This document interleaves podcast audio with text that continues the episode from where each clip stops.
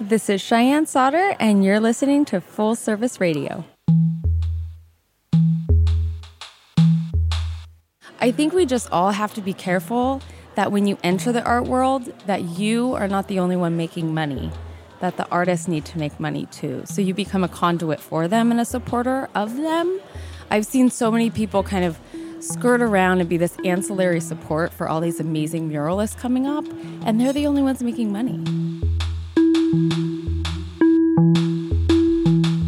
my name is Cheyenne Sauter. I am the executive director of ArtShare Los Angeles.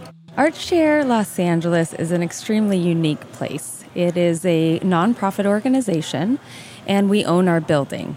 It's uh, located in the middle of the Arts District. It's two stories, around 30,000 square feet.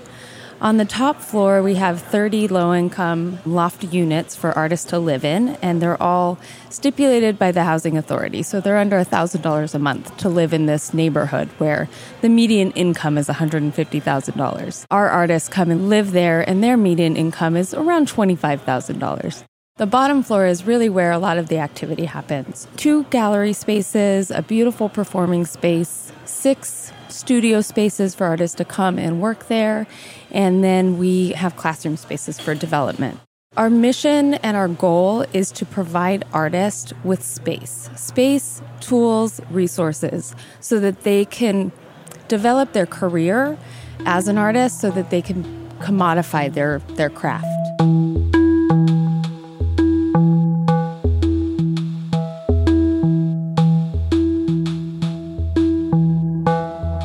A nonprofit professional. I've been in the nonprofit world for 20 years.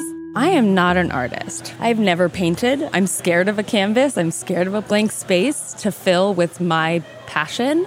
I have always been completely enamored by artists who have the drive in them to create something and then put it out there on a canvas or on a stage and then show people it. I'm, I'm like that process that they go through is something that is utterly profound to me. So my my need to support artists is that I see them get stuck in the journey to showing their artwork and I feel like I could help them unravel their own creative chaos and help them figure out how to take the necessary steps to produce art.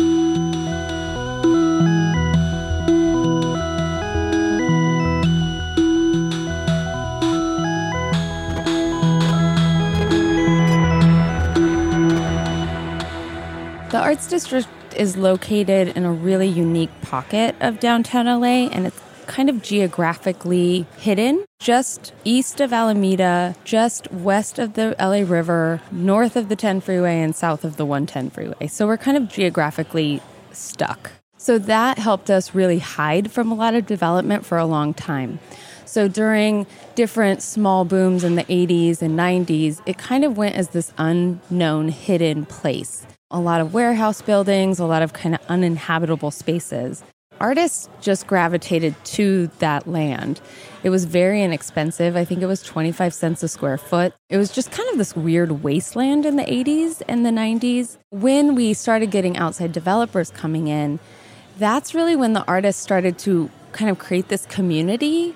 It was almost like the invaders were causing them to band together. Artists don't necessarily want community they grew up in community and society or suburbs, and then they want to repel against that and find their own little space in the world to figure out what their craft is and that yearn to develop or, or create something. They don't really want to hang out with people to do that.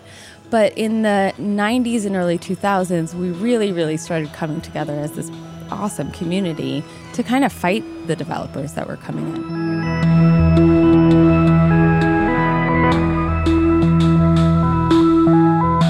Art has been created here in Los Angeles for decades. It was not just Hollywood, and the thought that it was just Hollywood helped to keep a lot of people away for a long time. It was it was kind of nice. But we have seen such an explosion of arts and culture in LA in the past 5 or 10 years that's overwhelming, I must say. I've been in the art world for about 15 years and it it really is something that kind of scares me for the artists that are coming out nowadays because while we're creating so much opportunity, there are so many artists still out there. I think developers have been using artists for a very long time to kind of make it cool so that they can activate it so that then they their property value goes up and they can kick them out and then put restaurants in. Um, and that's what we saw in the arts district happen. What I try and do is empower artists to ask for money because if you say no because you expect $1,000, they're going to say no to you and ask a thousand other artists to say yes. And one of them is going to say yes.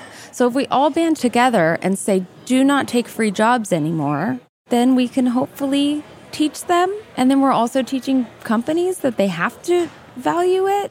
I even have board members who are like, how come there's no murals inside of ArtShare? We should just like have someone do something. And I'm like, that's a $500 job. That's a, th-. like, I can't preach it and then be like, hey man, can you hook us up?